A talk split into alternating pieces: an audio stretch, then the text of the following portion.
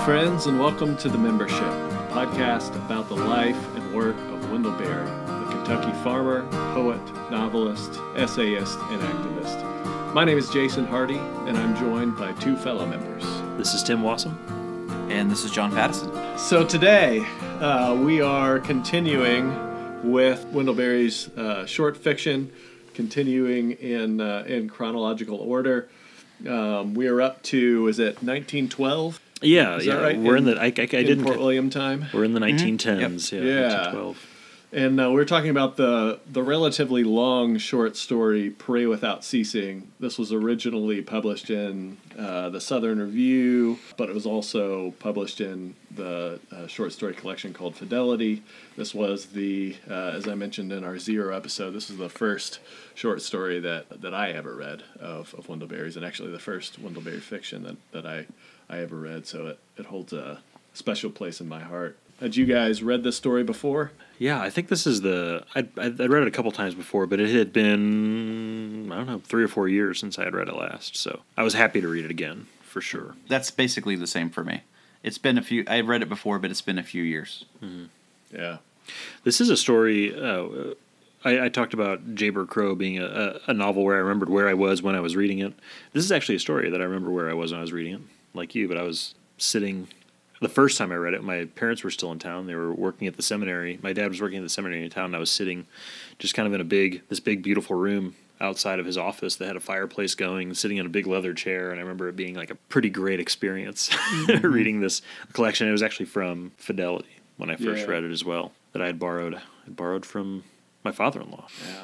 Jason, do you remember where you were specifically when you read it? Oh yeah, this is the this is the story I, I read when I was sitting in the library. At, Oh, this at, was- at, at Belmont. Yeah. When your So- when your dorm room was made inhabitable, as you Uninhabitable. uninhabitable yeah, as yeah, you said. exactly. Yeah.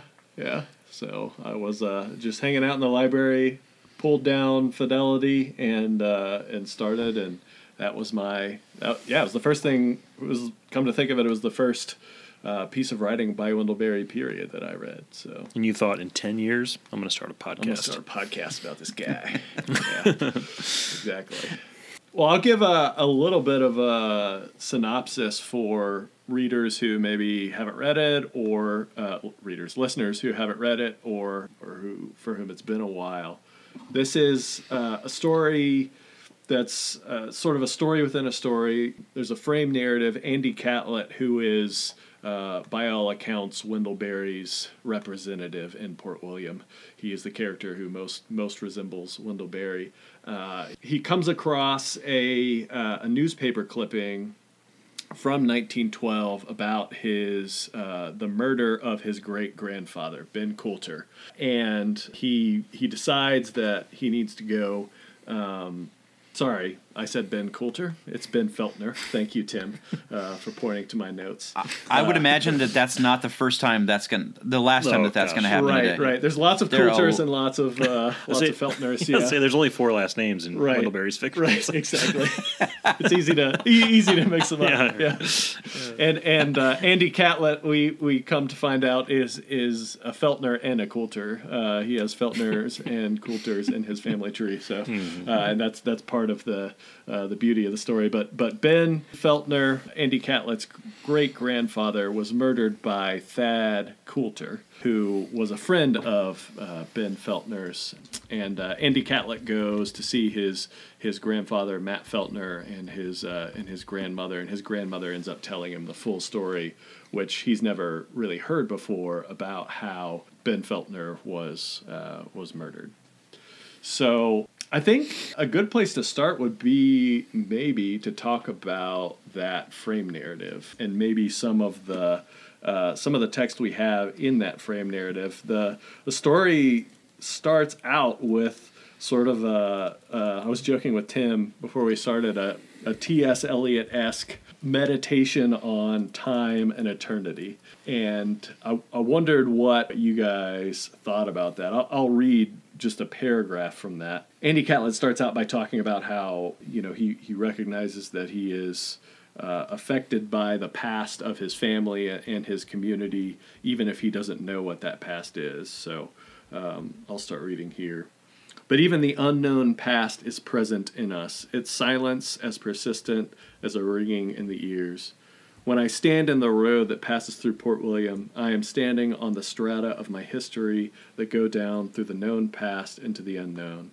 The black top rests on state gravel, which rests on county gravel, which rests on the creek rock and cinders laid down by the town when it was still mostly beyond the reach of the county. And under the creek rock and cinders is the dirt track of the town's beginning, the buffalo trace that was the way we came. You work your way into the interior of the present until you finally come to that beginning in which all things, the world and the light itself, at a word, welled up into being out of their absence.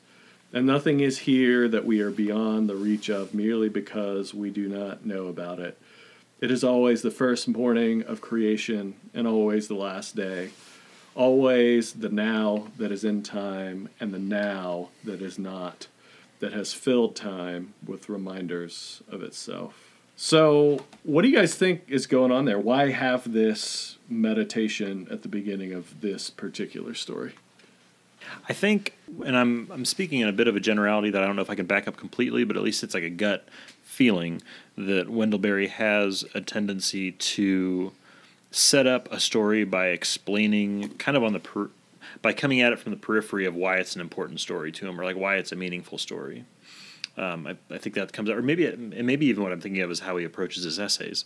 But I think he's setting it up with almost a, a little bit of a sermon of sorts, or a little bit of a, yeah. a mini essay that he's approaching, saying that kind of putting again in once putting in context once again his attitude towards his place and his attitude towards how he sees, and I, and I use this phrase a lot, but how he sees an infinity within the small place where he is. The first morning of creation and always the last day, and this is without even leaving home. So I guess that I don't know if that answer makes any sense, but that's just I feel like he's putting he's giving us a sort of foundation on which to lay this story. Yeah, I love what he does. I, I you're right that this is not an unusual approach for him, but I, I, I found myself just really loving the way that the the story itself is kind of a meditation on on time and how what's past is, is present. And this that's something he touches on a lot at the beginning, but comes back to it at the end as well. Even you know talking about how he remembers his his grandfather's uh, the touch of his hand on his knee, and that past action is as present to him now as it was then. And he says the same thing about later when his when his grandmother touches his hand. Um, right. Like leaves an imprint on his yeah leaves an imprint. Mm-hmm. And this is like, we know that Andy Catlett is sort of the memory keeper. He's the memory keeper for Port William, mm-hmm. or one of the memory keepers. And I can't help but picture this this character who is walking through a town of his town of Port William, and the the streets that he's walking down are, are sort of are peopled with ghosts almost mm-hmm. who are alive to him because he knows and uh, cherishes and safeguards these these memories. Yeah, I, th- I think that to go right along with that, the I feel like the crux of that whole introduction, that whole space, is that line that you referenced. The the past is present in us. Its silence as persistent as a ringing in the ears. I think that the reason he's he's starting out by saying this is he's setting up this idea that this story, the silence from this story, what he didn't know about his great grandfather, has been ringing in his ears his whole life, and now mm-hmm. he's at that point in life where his grandfather is literally in bed, sick, near the end of his life his his grandmother. It, it almost seems at the beginning of the story that he's not even really sure how much his grandmother knows, uh, because they have this tendency to keep things from her a little bit, um, and so he's saying, "Here's a story I'm going to tell you that's been that it's the absence of this story has been ringing in my ears my whole life, and now it's time mm-hmm. to time to figure it out." Yeah. Well, and yeah, I, I think I think that's right. Thank you. Yes. of, course. of course. Good job, Tim. Thank you. you passed. Right. Good night, everybody. You passed. Uh, yeah, I you know talking about John, what you said about Andy Catlett being the the memory keeper or one of the memory keepers for Port William, I it stood out to me that he gets that not from his grandfather, not from Matt Feltner, because Matt Feltner has never told him this story, mm. has never talked about this story. It is from his grandmother, mm. who, yeah, that he that he hears this story. Yeah. Um, he he definitely sets you up to think it's going to be his grandfather. Mm-hmm. But then before he even gets the chance to ask, that's what's Yeah. so interesting. Yeah. Yeah. I mean, and, and it, it even says that this story has has proceeded, has been kept by not just his grandmother, but by the women who were there.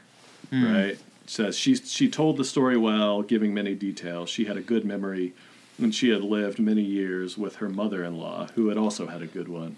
I have the impression that they, but not my grandfather, had pondered together over the event many times. she spoke as if she were seeing it all happen, even the parts of it that she had not, in fact, not seen. So we'll get to this later, but that's because all the men of the town were out with pitchforks, Yeah, right? yeah, Like, exactly. where uh, just the people who are the most present are the ones who are there to care. Yeah, so that's that's that's great. So, I mean, at the at the heart of this story is an act of violence. Uh, this is about as violent as a Wendell story gets, right? Thad Coulter, we're told, in I mean, relatively graphic detail, shoots uh, Ben Feltner in the head. I, I guess we should give a little bit more background about why he did this. Uh, Thad Coulter is a friend to Ben Feltner. Ben Feltner is is older, I think we're told, than than Thad, but he has he's helped him along the way. Sort of been an older older friend and almost a mentor to Thad Coulter uh, in his life. And Thad Coulter's son Abner essentially signed a loan for Thad to open up a grocery store in uh, the nearby town of Hargrave. And uh, So Thad- his his farm was collateral. yeah, yeah, using his farm as collateral, which he had just paid off. And Thad's son Abner essentially fritters the money away and loses his store and just runs away, rides out of town, doesn't come back, and the bank comes calling to Thad and uh, and is collecting money, well, c- coming to collect the farm essentially to take the farm from him because uh, his son is defaulting on this loan. So Thad goes home, uh, is distraught, gets drunk, then decides to go see his friend Ben um, and ask him if, if he can help in some way. But he's he's drunk and combative, and Ben tells him, "You know what? I can't talk to you right now. Why don't you Why don't you come back later?" Uh, and this makes him angry. He takes it uh, takes it poorly, takes it as a complete rejection, which it it, it absolutely isn't. It's it's a very gentle. Yeah, I mean everything everything about Ben's reaction to him is very measured, Sure. gentle, Yeah. not abrasive at all. He's just kind of like, "Why don't you come back and talk to me later?" Yeah. and so Ben goes into town and tries to find some of some of Thad's relatives. Dave Coulter, his uh, who is it? Is, is it his Burley's dad. cousin? But it's Bur- Burley Coulter's dad, uh, and he starts talking to them and and trying to get them to help, and and they're. They're just about to start formulating a plan. It seems like to help help Yeah. Thad out of his trouble, and Ben even alludes to, "Yeah, there's something we can do. But we- let's let's talk about it." Like he, Right. he already has a plan in his head somewhere. Yeah, and then Thad comes riding into town with a gun, and he's so drunk and angry and hurt uh, that he shoots he shoots Ben in the head. So yeah, at the, at the heart of this story is uh, is an act of is an act of violence. What role do you guys think violence violence plays in this story, and and more than that, our the human instinct towards violence?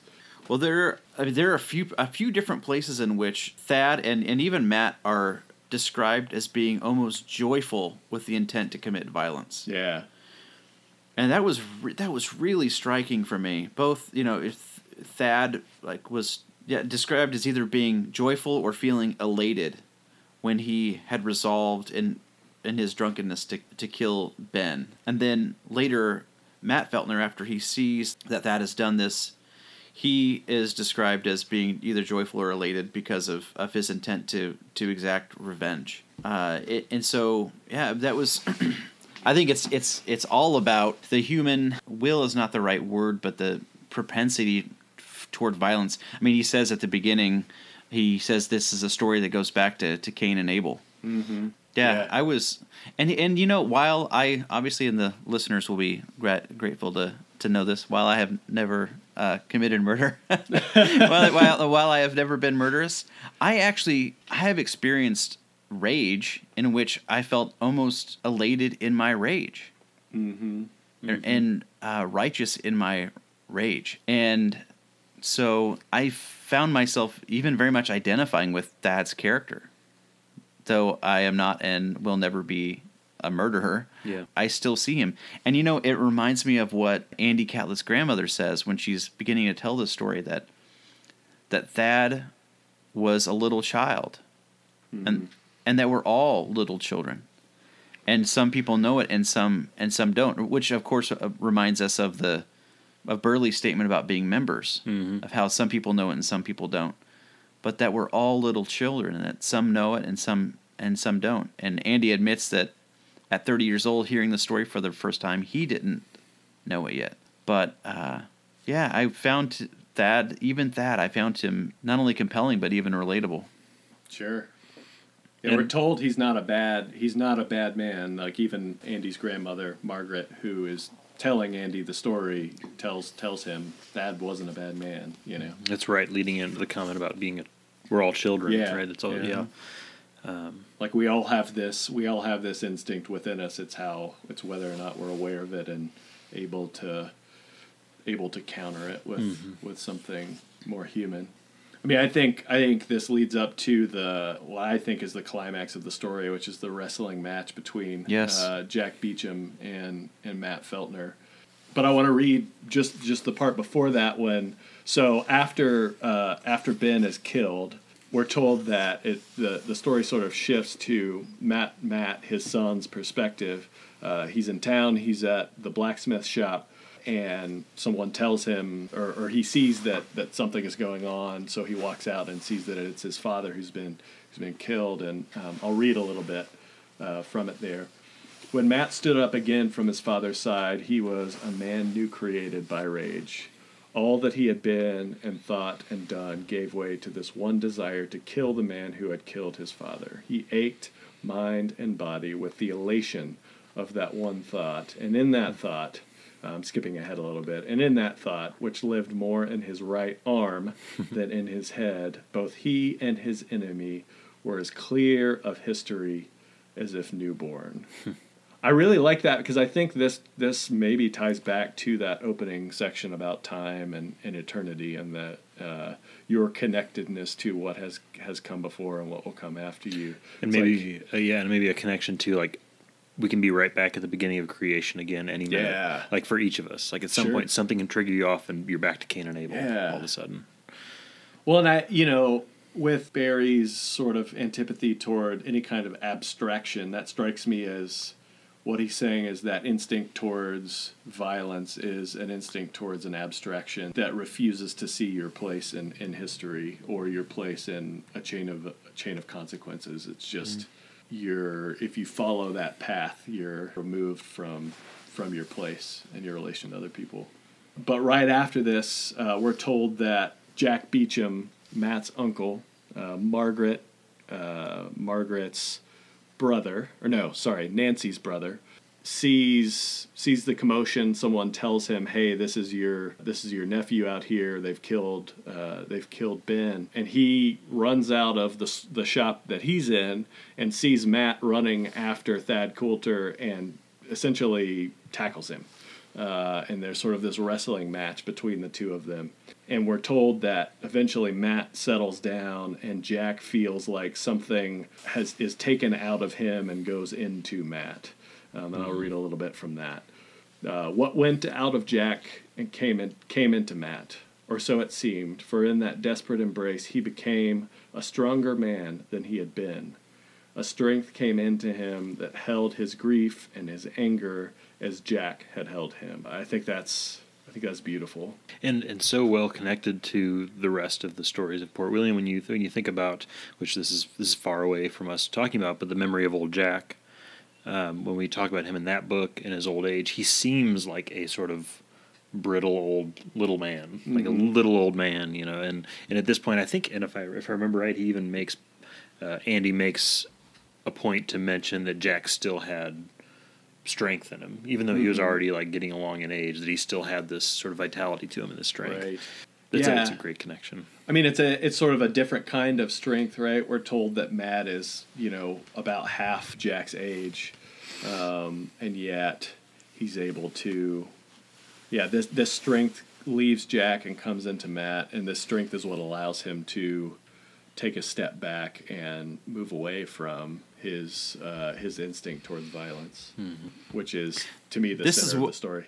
And this is one of the most memorable scenes in all of Wendell fiction for me. I think about this scene quite a lot actually. I don't even know why, but it the the thought of yeah, these two like of one man essentially like bear hugging another, keeping him immobile and feeling something go out of him as a result of this struggle is just so beautifully written and yeah and just just just masterful. How's that for Trenton Yeah. analysis? Yeah, That's well, great. it's it's uh it's the the hinge from Jack going from manhood to being to his elder years or his elderly life, and then it's the it's the hinge between or the I guess the the turn from Matt going from being a boy to being a man, kind of. Uh, yeah, it's great. Which which pays off a little later in the story, which we'll get to Yeah, uh, yeah, a little later. That the the moment with Jack is in a, is essentially the setup for the payoff that comes just a, just a little bit later when people are beginning to look for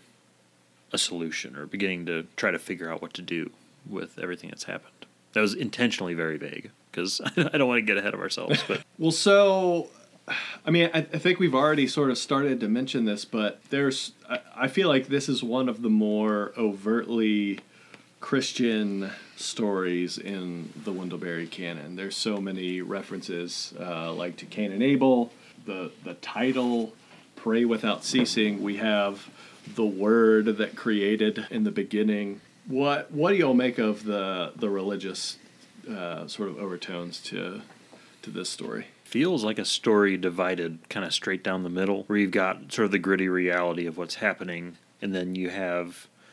There's not like a religious explan. Well, I mean, in some ways there is, but I didn't. When I read it this time, I didn't focus on like the gr- the religious explanation for what's happening, but rather the religious way that people handle the aftermath of what happened.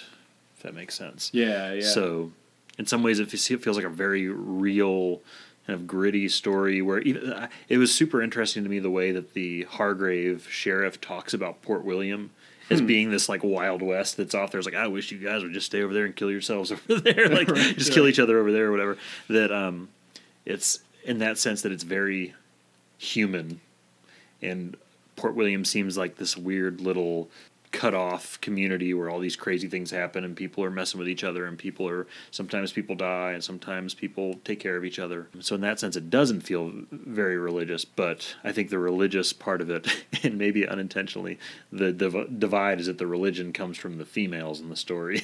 Right. and the sort of human conflict and mess comes from the male side of the story because we get told in the line "Pray without ceasing" comes from um, somebody's going to remind me what the name. Who says that? Oh, it's it's Paul. It's Della? Paul.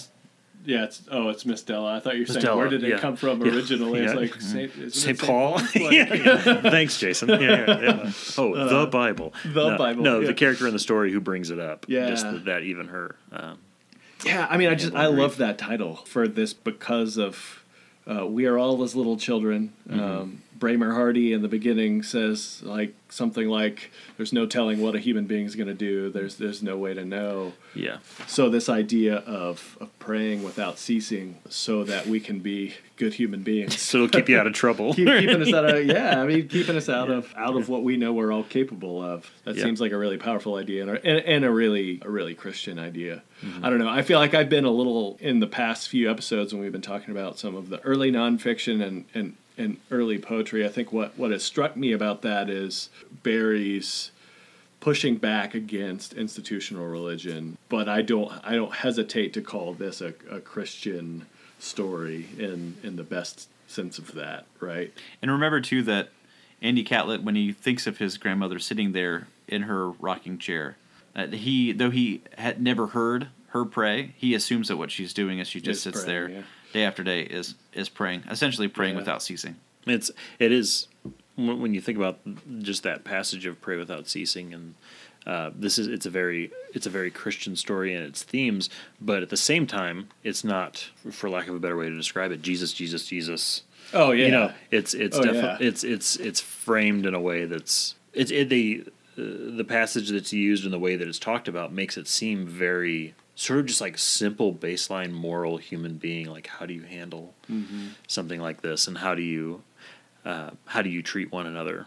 And and even praying without ceasing that I think to the characters in this I don't think everybody in this I don't even think Matt necessarily is this super pious you know I'm going to drop to my knees and pray without ceasing about this but like even just that phrase is able to translate into his own version of it or something. Yeah. Right. How he's going to handle it. He's like, I, I see what you're saying. And for him, this praying without ceasing idea is just like, I'm not gonna, I'm not gonna let myself fall into what's about to happen in front of me. And this is what I was referring to later, uh, referring to earlier, where the sort of vigilante group of men come up to the house, ready to find justice. That, uh, that that that phrase itself, "pray without ceasing," is enough for him to say, like, there's something better to do in this situation than what you guys want to do, Right, right. uh, such as pray or such as just stay put for a second and, and just chill. So yeah.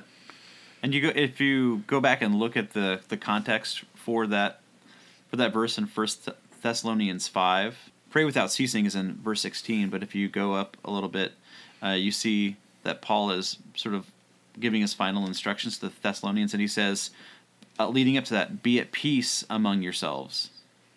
And we urge you, brothers, admonish the idle, encourage the faint-hearted, help the weak, be patient with them all. See that no one repays anyone evil for evil, but always seek to do good to one another and to everyone. Rejoice always, pray without ceasing, give thanks in all circumstances, for this is the will of God in Christ Jesus for you. And that's the Bible, right? Just kidding, just kidding. yeah. yeah. No, that's Yeah, that's, that's- great, and that Uh, yeah. it is. It, it does. It opens up the story a little bit when you hear all that uh, together. You know, um, and it, it at kind of peace. explains Yeah. evil for Be evil. at peace, yeah. Totally Be patient, agree. help the weak, and help the weak. You know that is that's Thad Coulter's daughter, helping caring for her father even as uh, you know, when he's when he's drunk, caring for him when he's in jail. It's Jack Beechum caring for Matt Feltner. I, lo- I love It's the Ben line. Feltner caring for for Thad. Yeah. Yeah, for sure. I, I love the line uh, that it, this is about Thad's relationship with his daughter, and it says that her. Uh, he said that her concern gives him shelter, or something, something along Yeah. those lines. That that kind of applies to all those relationships. That the concern or the care of them is in itself uh, a shelter from the storm. Uh, well, let me read along those lines. Let me read, if you'll indulge me, my favorite passage from the book. Um, this is uh, this is Margaret Margaret Feltner talking, um, Andy's grandmother talking to him. People sometimes talk of God's love as if it's a pleasant thing, but it is terrible in a way. Think of all it includes. It included Thad Coulter, drunk and mean and foolish, before he killed Mr. Feltner, and it included him afterwards. She reached out then and touched the back of my right hand with her fingers. My right my hand still bears that touch, invisible and yet indelible as a tattoo. That's what Thad saw. This is uh, another quote, her talking again. That's what Thad saw. He saw his guilt. He had killed his friend. He had done what he couldn't undo. He had destroyed what he couldn't make. But in the same moment, he saw his guilt included in the love that stood as near him as Martha Elizabeth, and at that moment wore her flesh. It was surely weak and wrong of him to kill himself, to sit in judgment that way over himself.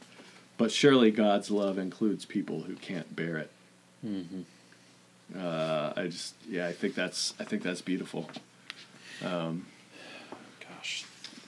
there's a lot to think about with those lines. Yeah, with the the talk of suicide and uh, and to read read that again. What is it? it was uh, that it would include where is it? It was surely it was surely weak and wrong of him to kill himself to sit in judgment that way over himself, but surely God's love includes people who can't bear it. It's so heartbreaking those scenes where Thad's in in jail yeah, and he's and he literally won't take his hands off of his face covering his hands or covering his face with his with his hands and mm-hmm. and uh, Martha Elizabeth is is literally like scooping up food and like trying to get it between his hands and like into his mm-hmm. mouth and giving him a little sip of water. He mm-hmm. barely lets her give anything, but he he won't even let her look at him Yeah.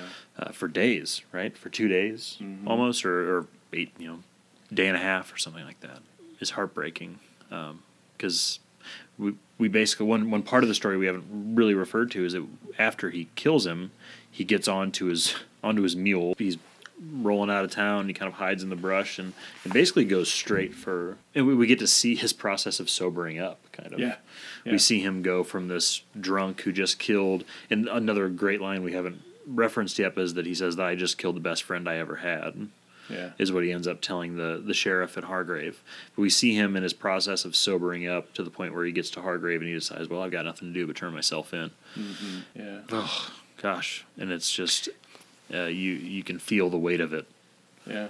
on him and and eventually Martha, who walks And then you there, have- right? Yeah.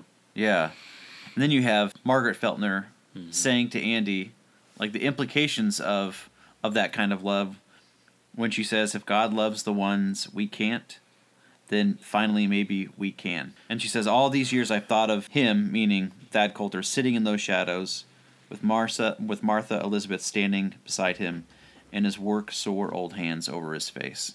So we've got to talk about we've we've been alluding we've been alluding to it. Uh, we've got to talk about the end of the story. So Tim, do you want to walk us through the end of the story? Yeah, absolutely. So, uh, after the wrestling match between Jack and Matt that happens, uh, he sends it's his who who comes back to the house. I'm from Matt comes back to the house um, and tells his mother Okay. what is what has happened, Sorry, and Jack um, brings the body. yeah. So, yeah, I was I sort of conflated another character in there for some reason on this last reading, but uh, yeah. So Matt comes back to to to share the news, and so he basically sets it up so that everybody else leaves the room. But we get this sense that Margaret knew exactly what was coming based on, I guess, his his demeanor, mm-hmm. And, and knows knows what to expect. And once he uh, he tells her they she immediately she her eyes are watering up but she refuses to go into grieving mode. She doesn't start wailing. She immediately first thinks that we need to clean up the house and get it ready. We need to get the bed ready because they're going to need somebody to, somewhere to lay his body uh, once jack brings the body back.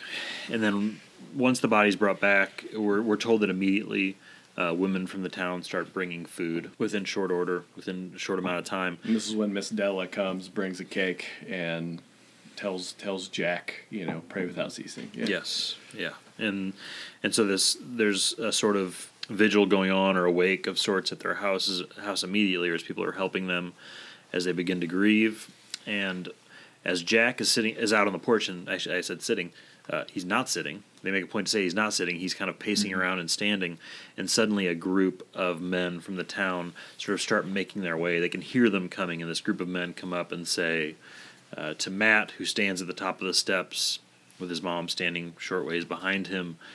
We don't agree with what Thad did. It was wrong. We care about we cared about Ben. We love Ben, and we think that we shouldn't wait for the law to do anything about this. We should take it into our own hands, and we're ready to. So just give it, basically saying, just give us the word, and we'll go take care of this. And the way they're going to take care of it is shown by a man deep in the crowd raising his hand and showing an already tied noose in his hand, ready to go. That they're basically planning to go force Thad out of the prison in Hargrave and hang him, um, taking justice into their own hands. But uh, but Matt, the conver- the previous conversations have set in, and Matt knows that responding to evil with evil is not the path that he or his mother, more importantly, would want. Uh, and he tells them to stand down. And so this this group then disperses either back to the town or the men in the group whose wives are already there taking care of the family and doing the hard work of being with the people who are grieving, not just reacting to the people, uh, reacting to what happened to cause the grief. To which Margaret agrees that that is not what they want, and then we're told that Jack finally sits down. he finally stops pacing around uh, and sits because I guess we can assume that he was all the while worrying that this was going to happen at some point. Yeah, well, doesn't and doesn't it say that Matt sits and then Jack sits? Yeah, I think Maybe. so. Yeah. Yeah. Okay. Yeah, because Jack's been waiting just to to watch Matt and and make sure that he's not going to uh, fall back into wanting to to take revenge. And this is kind of the maybe even you could describe it as the final step in whatever transaction happened between them in their wrestling match. This is where it's sort of done and done. yeah, Whatever passed between them, uh, Matt responded in the way that Jack was seems to be hoping he would respond. yeah, And you know, I'm wrong. It, it it doesn't say that Matt actually sits sits there. He, but you're right. Jack has heard the response that he needs to hear. That there won't be more violence that day. That Matt's life, it, you know, that Matt's not going to go off and and exact vengeance or have others do that work for him. So you were right, Tim. Okay, and uh, that's it. even thinking about that feels dramatically. It feels right because then that leaves Jack sitting back and Matt still standing his ground up at the front of those steps. Right? He's still there, and he's he's basically taken over in their line and taking up what his dad has now been robbed of. Right. yeah. And uh, we, one thing we, we haven't talked about with his mother is that she's already dressed in black. Yeah. Right. That she's already suffered. Is it two or three? Three children. I think it's three. Three children who've died. And we're told this in uh, the Hurt Man as well, right? Yeah, this is Nancy, the same the same lady Yes. that uh, she's she's experienced all of this pain in her life. Did I say Margaret? She's maybe Okay. Margaret Sorry, is so mixing no. up. This is it's super confusing. Uh, Port William fiction gets super confusing, but Nancy, I believe, correct me if. I'm wrong, but I think so. Nancy is uh, Nancy Feltner is Ben's wife. She was Nancy Beechum. She's Jack's sister. Mm-hmm. Margaret is formerly Margaret Finley, but now she's Margaret Feltner, married to Matt. Yeah, I And apologize. Andy's grandmother. I think No, I've no, said no, Margaret. I think uh, for those listening, I think I've said Margaret a couple times, meaning Nancy. So I, I apologize for that. It's confusing. but uh, yeah, so go ahead. Yeah, yeah. Well, I mean, I think what something you mentioned, and I, I'd like to talk about this a little bit more. And I do this with trepidation because, again, we're we have to keep reminding ourselves that we're three men talking about this. But the the gender roles, I, I feel like Wendell Berry is playing with gender roles in this last exchange in the story. Uh, in a really, really interesting way. Like on the one hand, you have sort of the stereotypical, like you said, like the, the women are in a caregiving role, right? And the men are out plotting vigilante justice or, or their vision of justice, and they're going to go hang this guy. But it's very clear which gender is morally in the right uh, Yeah. in, in this story. And, and and it's interesting. Uh, we we were actually talking about this before we started recording, but the the men come and they speak to Matt, right? They they ask him what he wants them to do, right? They Yeah. don't ask Nancy, the widow, right? Um, they assume that Matt is is in charge here, and, and Matt gives his answer, and it's the right answer. But I want to read uh, Nancy steps up after this as well, and I want to read that that section. Nancy, under whose feet the earth was not shaking, if it ever had, stepped up beside her son and took his arm. She said to the crowd, I know you are my husband's friends. I thank you. I too must ask you not to do as you propose. Matt has asked you, I have asked you. If Ben could, he would ask you. Let us make what peace is left for us to make. What What do you guys think think is going on there with this? These sort of stereotypical gender roles, but also maybe maybe something else going on there. Or is there something else going on there? I don't know if there's something else going on besides just the fact that she gets the last word. Yeah. You know, I think that she gets the last input, and that I, I think very clearly Matt's not opposed to that at all. I mean, Matt probably feels out of his element a little bit. Um, he went from a very simple day of going to the blacksmith shop to suddenly having to like talk down a mob. Um, and he responds as best he can based on what he's already been told by the women of the, of the house or the, the lessons he's already learned. And I don't know. I think um, I think we're definitely supposed to walk away from this seeing the strength of her, but also the growth of Matt. So it's like with Nancy, we're supposed to know that she's strong, She's been strong. She's been through more than anybody else in this story. she's dealt with more even than Thad and all of his money problems. Like she's she's lost more. Yet she's the one who doesn't hesitate. She's the one who doesn't even let a tear collect and drop from her eye before she shows her strength and shows her, I guess, righteousness or whatever. I don't think he's. It all feels very appropriate, though. Yeah. You know, I mean, even the even the mob approaching Matt first and addressing Matt, like, of course they would. It's 1911 or 1912 or whatever. Like that's that's what would have happened. Um, but it, it also feels very just the way that it that it wraps up with with, with her her chiming in with those words because she's mm-hmm. she's better spoken than he is in this because she's the one who's dealt with grief over and over and over and over again. Yeah. It's interesting that this is another yet another story with a that ends with a strong female presence in the story, and it is also another story that was written later, right? Yeah. In the Fidel- nineties or Fidelity was yeah. was a relatively later story, Yeah. and it's also a later story, like a, or an earlier story in the timeline. We keep talking about this that the 1st Mm-hmm. three shorts now, the first three short stories that we've talked about have all involved a, a strong female presence presence and have all been written later in his career, which is um, pretty fascinating and, and, Well, and I and think that there's, an, and I think that there's a, an additional element to that where all three of these stories have strong women who stare down the violence, uh, like or potential violence of the crowd. yeah Remember in the the first story, the girl in the window, you Wendell Berry talked again and again about the bunches, um, and then in the second the second story, the hurt man, we actually don't know at first whether the crowd that's running up to the house is a friend of the hurt man or um, are there to, to, to pursue him and, and hurt him uh, worse. But you have the the female protagonist in that story, you know, standing, you know, standing in their way, so that they can't get through the house to where the hurt man is run. And here you have again a strong female character, that same Nancy strong Beechum. that same strong it- female character. Yeah. Is it was it, is it Yeah. Nancy Beechum? Yeah, oh yeah. yeah. yeah. Yeah, so she's so she's been in this, you know, it's been in a a, a similar stance before. Right.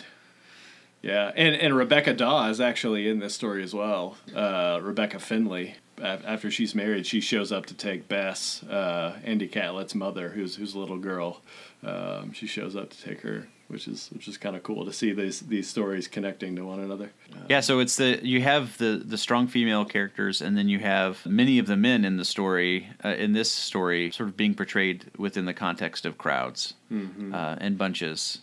Uh, there even uh, there's even a point in this story in which Wendell Berry says the crowd said such and such. You know, he doesn't even bother to to to designate or to name the individual speaker in the crowd. Yeah. it's the crowd said. He doesn't even show us the face of the person who holds up the noose either. It's just Yeah. like it's just a, a hand that anonymously bursts out of the crowd. I guess that's the definition of a mob, right? Right. They don't have an identity besides the identity of the mob and the mission of the mob, and its arm, Well, and its arm and, pops up. and what sort of disperses it is is Matt inviting them to come in and and eat with him. Like at the Oh, end, and yeah. their Which- and their wives are already inside. like, yeah, You guys yeah. done yet? Yeah, Yes, yeah, Um, that is that is a we, we go back to the the Christian yeah. story. I mean, that's probably the strongest feeling I got throughout the reading was that moment where he says, "Come, we eat with us." It becomes a- I, I tear up every time I read yeah, that. it- Yeah, it's a it's a moment of communion. It's a moment of like just just come share a meal with us. Mm-hmm. That's the only thing that's going to help anyone is just to just to eat together. Yeah. So, I mean, maybe the maybe the last thing that I, I think might be good for us to acknowledge and, and maybe discuss, and I think we'll probably discuss this off and on as we continue to move through through the fiction, is you know one of the criticisms that gets made toward Wendell Berry's fiction is that uh, in some way it's it's too idealistic about uh, rural communities, right? There was a, an essay that, that made the rounds on the internet, in Wendell Berry circles on the internet, uh, from, uh, it, was a, it was an essay that was actually published in uh, the publication Plough by Tamara Hill Murphy. The title of it is The Hole in Wendell Berry's Gospel, Why the Agrarian Dream is Not Enough. And she essentially makes the argument that Wendell Berry's Port William fiction does not consider sort of the underside of agrarian or, or rural communities. So, I mean, I, I feel like this story is sort of an interesting test case. I mean, it is a a story where Wendell Berry is acknowledging darkness. Um, but I do want to read just just a little paragraph from Tamara Hill Murphy's essay and and see if you guys think that uh, that this story is a, a good sort of counter argument to to her argument, or maybe she has a point. Um, she says the dissonance with Berry occurs when I consider other family tales buried in under the agrarian beauty.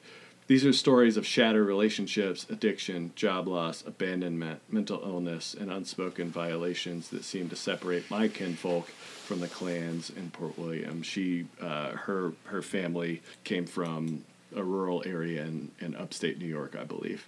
In Berry's fictional village, readers occasionally witness felonies, infidelity, drunken brawls, and tragic deaths, but all of them seem to be told in a dusky, warming light. What do you guys What do you guys think about that? Is is pray without ceasing sort of a, a, a counter argument to that, or do you think she sort of has a point? My answer is both.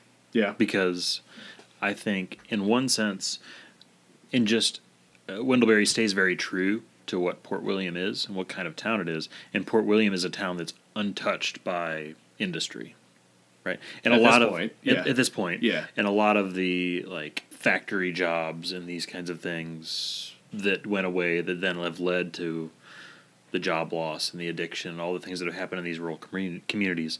I don't think this story counters it really in, in in that sense like like a Ron Rash story would, which is hmm. much more modern, where Ron Rash stories are tend to the gritty. Where he, I think he does tend toward the idealistic, but not in a sort of un, not in a necessarily unfounded way, because this is a town that is innocent not just for the sake of being innocent, but for the sake of geographically, it's like literally cut off by water and land, and that it hasn't really been touched by, you know, the Hargrave sheriff talking about this place being this like weird wild west where like what are they doing over there?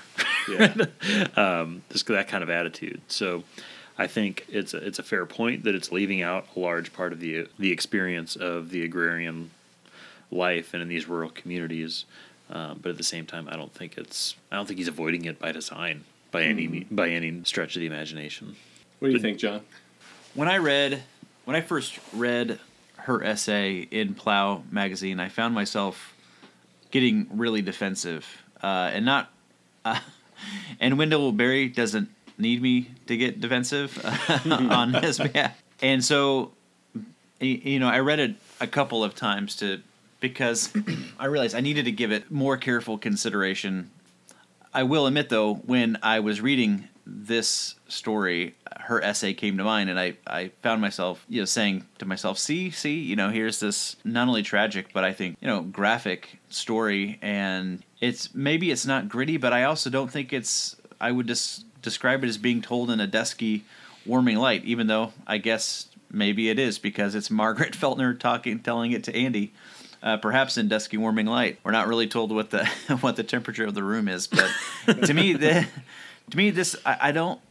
This is not a story that is depicted in pastels. I think it is. It's a sad story. I mean, it has. A, I mean, would you say it has a moral or a message? I feel like it comes pretty close to having that, and maybe maybe she is being critical of, of the way that some of his writing, I, I guess, steps right up to the edge of being didactic. Mm-hmm. early on in, in this podcast, I remember talking about telling you guys that at, at certain times I have that feeling that his fiction, though I love it to death, can approach cheesy for me. And I had said that like almost in like a hallmarky way, not totally. That was just like the the lazy description I think that I came up with. And I think that maybe that what what you just described is what I feel combined with what I had said before, though, now what I've grown to understand is that it's. I don't think it's by design. I don't think he's avoiding anything. I think that's just what Port William is. He wants to stay true to that. Yeah. We so what actually this story brought to mind was the shooting of the children at Nickel Mines, the Amish at the Amish schoolhouse, where I mean you had this incredibly, incredibly tragic, awful event that happened where this deranged, broken man opened fire on these Amish school children, I can't remember how many he killed, maybe 10, 10 or 11. And the news went around the world, but so did the response of the Amish community to to this man's family, where they invited his family to come eat with them and to and to pray with them and invited them to the services. And so you have a you know a, a real world example of a community of people who are not choosing not to repay evil for evil, doing their best to forgive in the midst of of of tragedy. And you know, I don't think that yeah, I mean that's not a pastel story because it ends in forgiveness and as a as a story about the power of not returning evil for evil, but but rather choosing to love your enemies. Um, yeah, I don't know. Yeah, yeah. I mean, it, it can't be pastel because it happened, right? Like it's it's Yeah. real. mm-hmm. uh, yeah, I mean, I, I I think that, and and hopefully we'll be able to talk about this more later. But um, I think I think that Tamara Hill Murphy has has some good things to say and has has maybe some valid criticisms to make. But I I, I think that she mistakes. Berry's project in his fiction. I, I think she assumes that he's going for sort of straight realism in his fiction, and and I don't think that's what he's going for. Um, I don't either. the- we'll we'll get to this in like five years probably, but uh, but but his book about William Carlos Williams is is really was really revelatory to me just in terms of his aesthetic and, and his approach to literature to writing literature. Uh, imagination for him is is very important. And he says that what he's trying to do in his poetry and in his fiction is to to imagine the kind of world that could exist if people did live by uh, live by love, right? And I think that that that's what's going here. I mean, I, I don't know if we could say that the story has a happy ending. Thad Coulter does kill himself, which is which is tragic. Yeah. Uh, profoundly tragic, just- even though he he's loved. He can't bear that love, and, and he kills himself. But it, but the story does end in forgiveness, and and uh, I'm glad you brought that story up, John, um, about the Amish community because this kind of thing does happen. Uh, it's not unrealistic because it, it has happened and it does happen. Yeah. I mean, ultimately, this is a story about forgiveness. And so Andy's memory at the end is, is a memory of his grandfather's forgiveness that has allowed Andy to exist, right? Uh, if there had been a family feud between the Feltners and the Coultners and the and the Coulters, Andy would not have existed, right? Yeah. Um, So That's a that's a great place to yeah to lead into. I'm glad you I'm really glad you mentioned that, and that I think that that's one thing that sort of takes the false polish off of this story or something, is Andy acknowledging that this story, this silence that was ringing in my ears my entire life, now that I understand it, now that now that I've heard this story for the first time, and he's not a young man at this point, or, or you know, not a child at this point. now that I've heard it, now that I understand it, the result is Andy having a greater appreciation for what he does have, not what he like missed out on or what he's lacking in not having his great, you know, not having been here because first of all he exists, but also all the sort of domino effect that's come mm-hmm. that's come after that. It's kind of some. It's pretty pretty fascinating bookends that don't make it very pretty because at the beginning of the story he's come back to the farm and he's dealing with uh, farm business despite him having kind of like a different upbringing and being college educated and all that and then by the end of it um, he has a greater appreciation for here we are greater appreciation for the land where he came from and the history that it holds within it and, and what led him to the place that he is right now Yeah. Well, is there anything in this story that, that we haven't got to that, that you guys wanted to make sure we, we covered? I mean, it's a it's a long story. We haven't touched on touched on all of it for sure. I think I, the one thing that had stuck out to me that that is kind of a an entry in the greatest hits of Wendell Berry is that that he does he does take a second in the story to mention what he calls one of the characteristic diseases of the 20th century, the suspicion that they would be greatly improved if they were someplace else. right? Yeah. I thought that was just an interesting thing to point out that he he does take a second to point that out. Just this this idea that Port William, the beginning of time, um, and it, this is a very much a, a product of American history and the American dream. Just the idea that you can be anything you want, but if you want to be a movie star, you can't stay in Port William, or if you want to be Right. a if you want to be a a millionaire lawyer, you can't stay in Port William. And so this he he's acknowledging this idea of America that is is eventually fractured communities because people grow up thinking, well, I can be anything, right? I'm I'm gonna be I'm gonna grow up to be anything I want as long as I work hard. I can get it. It's the American dream, but it's this. But he but he refers to that as a disease because even if you go off and achieve that thing, whatever it is that you want, um, that there is something lost there. There's something broken. There's some sort of horror in living a carefree life and getting exactly what you want when you want it and how you want it. I just thought that that line stuck out to me. That's one we hadn't uh, talked about that I, I certainly wanted to mention. Well, Tabby, you said you were reading the, the Great Gatsby right now, right? and that was absolutely what I was Yeah, thinking yeah. about. As I was, as I was that, I'm teaching The Great Gatsby right now, and so that was that that. I mean, just certainly- those those those magnificent last lines of the Great Mhm. Gatsby, like "So we beat on and bored Yeah. back endlessly into the into the past." Yes, absolutely. Um, that's the, an American problem that American writers keep pointing out, and we still can't. we still can't get it still can't figure Yeah. out. We also can't figure out, you know, what to do when a, a horse turd hits you in the eye and gives you a black eye. Yes, so, yeah, a frozen that's horse a turd frozen horse turd. Yeah. thrown by a Sorry. power of the air. Yeah. So Uh, my, my second favorite quote from the story: uh, In the previous winter, a young coulter by the name of Burley. Oh God, Burley, I love you. Uh, Yeah. Burley had claimed that he had an eye blackened by a frozen horse turd thrown, so far as he could determine, by the power of air. Um, oh gosh, loved loved the little uh, little cameo from Burley Coulter, and when what was that when when Matt was asking him if he'd seen anything interesting or heard Yeah. anything interesting. uh, I I don't have the I don't have the quote in he, front of he me. like had a knowing look and said yes Like, sir or something yeah, like that. yeah. He's just like, of course I did. Yeah, Yeah. I found all kinds of stuff out. So so Um, Burley Coulter is comic relief in uh, even in this even in this story. yeah, yeah, in a story that he he only has like one line. Yeah. we can laugh about him getting getting himself into a situation that leads to him getting hit in the eye with a frozen Frozen horse, horse turd. turd. Yeah. And those are Wendell Berry's words, not mine. Yeah. Um, frozen horse turd. So, um, yeah, that's that's all I've got. You guys got anything else? I, I couldn't leave that one. That was just a that was a low hanging fruit right there. Yeah. John, any anything else uh, that struck you about this story before we close? No, we covered most of what I had marked. Yeah, Great. makes me want more Jack. Yeah. I'll say that. Yeah. Uh, I look forward to talking about Memory of Old Jack. That Yeah. was that's a it's a fantastic book, and I mean we'll we'll see him before then, of Sure. course, but uh, it's a wonderful book. Yeah. And already I'm I'm struck already where like trying to get the Port William family trees straight.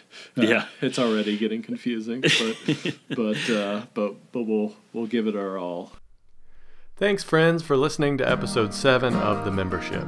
In our next episode, we'll be discussing selections from Wendell Berry's 1969 collection of poems titled Findings, all of which you can find in the new collected poems. We hope you'll read along with us.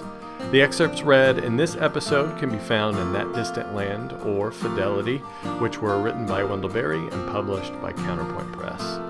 If you like what you heard, please take a few minutes to rate and review us on iTunes. This helps others find the podcast. You can also connect with us on Facebook, Twitter, or Instagram at the handle Membership Pod, or find us online at membershippod.com. The membership is a proud member of the Rabbit Room Podcast Network. To discover other great podcasts, visit rabbitroom.com slash podcasts.